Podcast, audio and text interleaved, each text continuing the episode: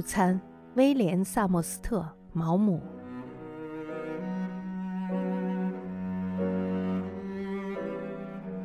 我在看戏的时候瞧见了他，为了回应他的招呼，幕间休息的时候，我走了过去，在他的旁边坐下。我上一次见到他后，已经过去了很久。若不是有人提到了他的名字，我恐怕无法认出他了。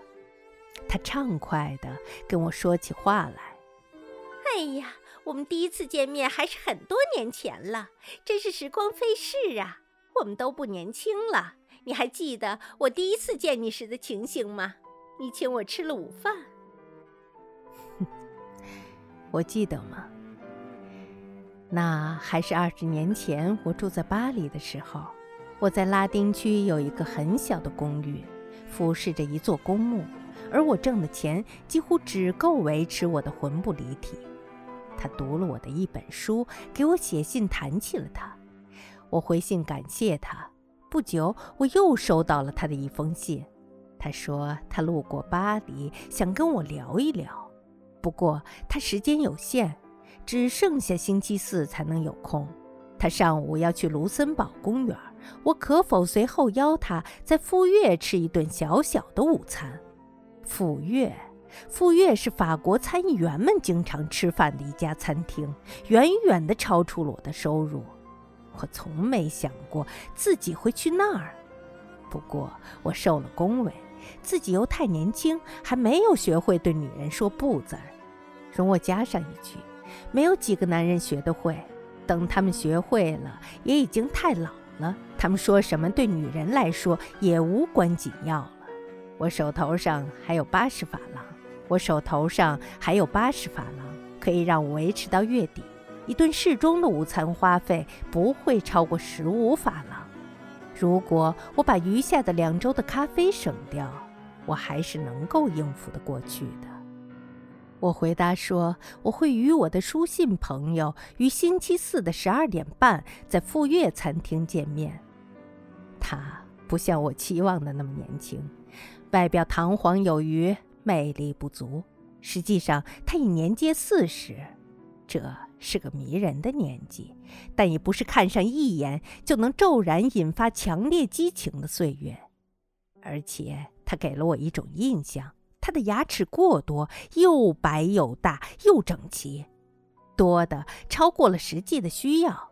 他很健谈，但看上去他更愿意谈论我本人。我便做好了准备，当个忠实的听众。菜单拿来的时候，我吓了一跳，因为价格比我预料的高出了一大截儿。但他的话让我放下心来。午餐我从来什么都不吃，他说。哦，可别这样，我大大方方的回答。我吃的东西从不超过一样。我认为现在的人们吃的太多了，也许来一条小鱼吧。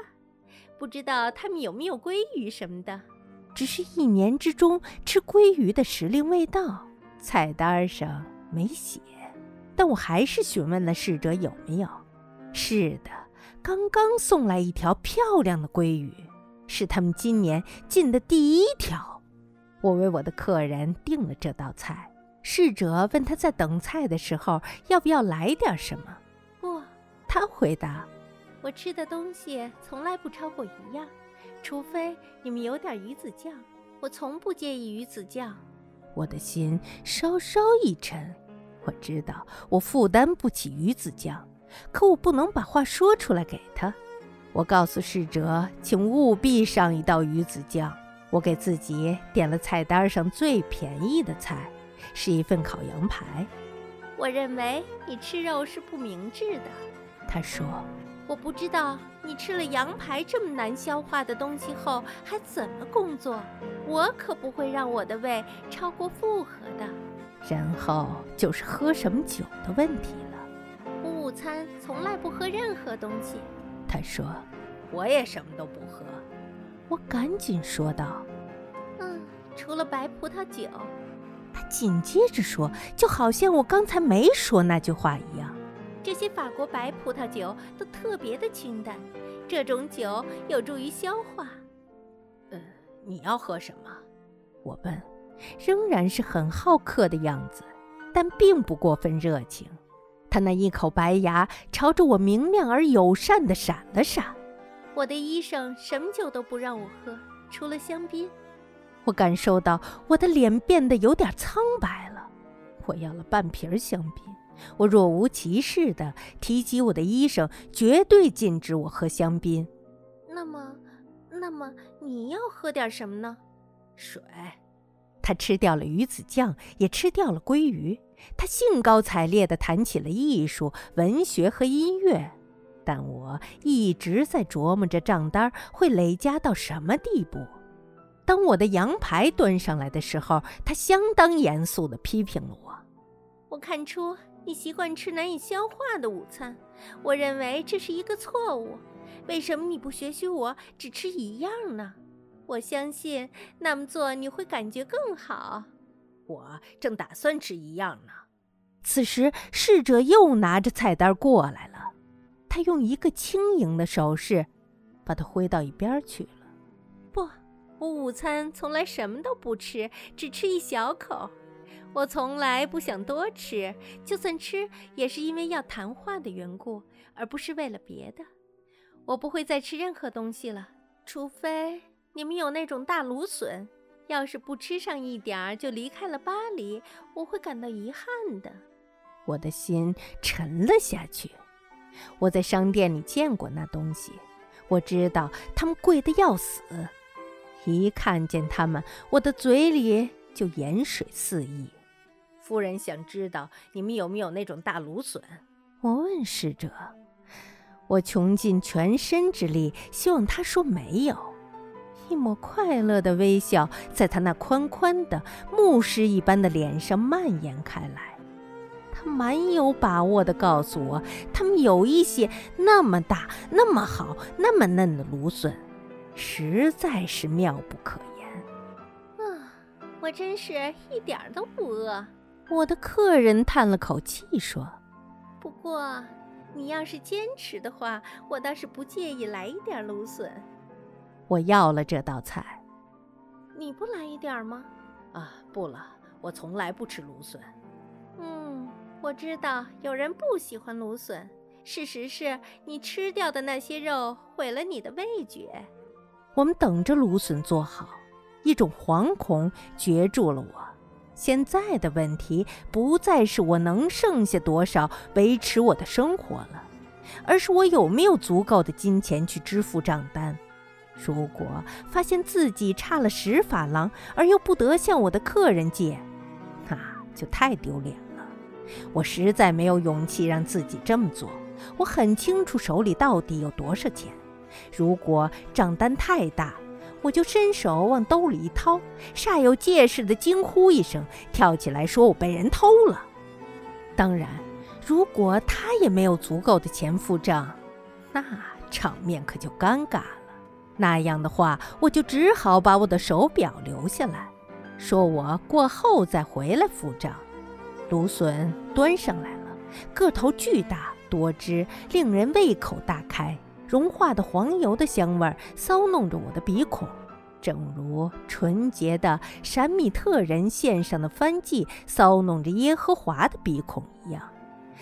我一边看着这个放纵的女人把芦笋大口大口地塞进了喉咙里，一边彬彬有礼地论述着巴尔干地区的戏剧现状。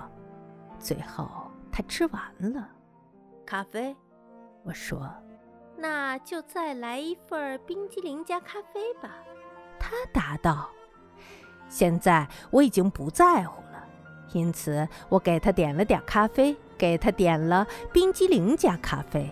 你知道，我十分相信这么一句话。他边说边吃着冰激凌。一个人应该在感觉还能再吃一点的时候，就马上离开餐桌。你还饿吗？我无力地问道。啊，不，我不饿了。你看，我是不吃午餐的。我早上喝了一杯咖啡，然后就是晚餐了。但我的午餐吃的东西从来不会超过一样，我这都是为了你说的。哦，明白了。发生了一件可怕的事儿，我们正在等咖啡的时候，那个领班侍者虚伪的脸带着奉迎的笑容，提着满满一篮子硕大的桃子走到了我们的面前。一只只桃子带着天真少女一样的绯红，饱满的色泽如同意大利的风景画。眼下可还没有到吃桃子的季节吧？上帝知道它们是什么价钱。可是我随后便知道了价钱，因为我的客人在继续说着话的时候，一边漫不经心的拿起了一个。啊，你看，你用那么多肉把肚子填得满满的，再也吃不下去什么了吧？可是我只吃了那么一小点儿，嗯，所以我还能享用一个桃子。账单来了。等我付完账，我发现所剩下的钱只够一份相当寒酸的小费。他的目光留在了我给侍者的三法郎上。停了片刻，我明白他觉得我很吝啬。不过，等我走出这家餐厅，我就得面对整整一个月身无分文的日子了。照我这样做，在他跟我握手的时候说。午餐吃的东西永远不要超过一样。我会做的比这更好。我回敬道：“我今天晚饭就什么都不吃了。”幽默家，他快活的喊道，跳上了一辆出租马车。你可真是个幽默家。不过我最终还是报了仇。我不认为我是一个怀有报复之心的人。但是，当不朽的神明插手此事，欣然静观其果，还是可原谅的。如今他的体重是二十一石，也就是一百三十三公斤。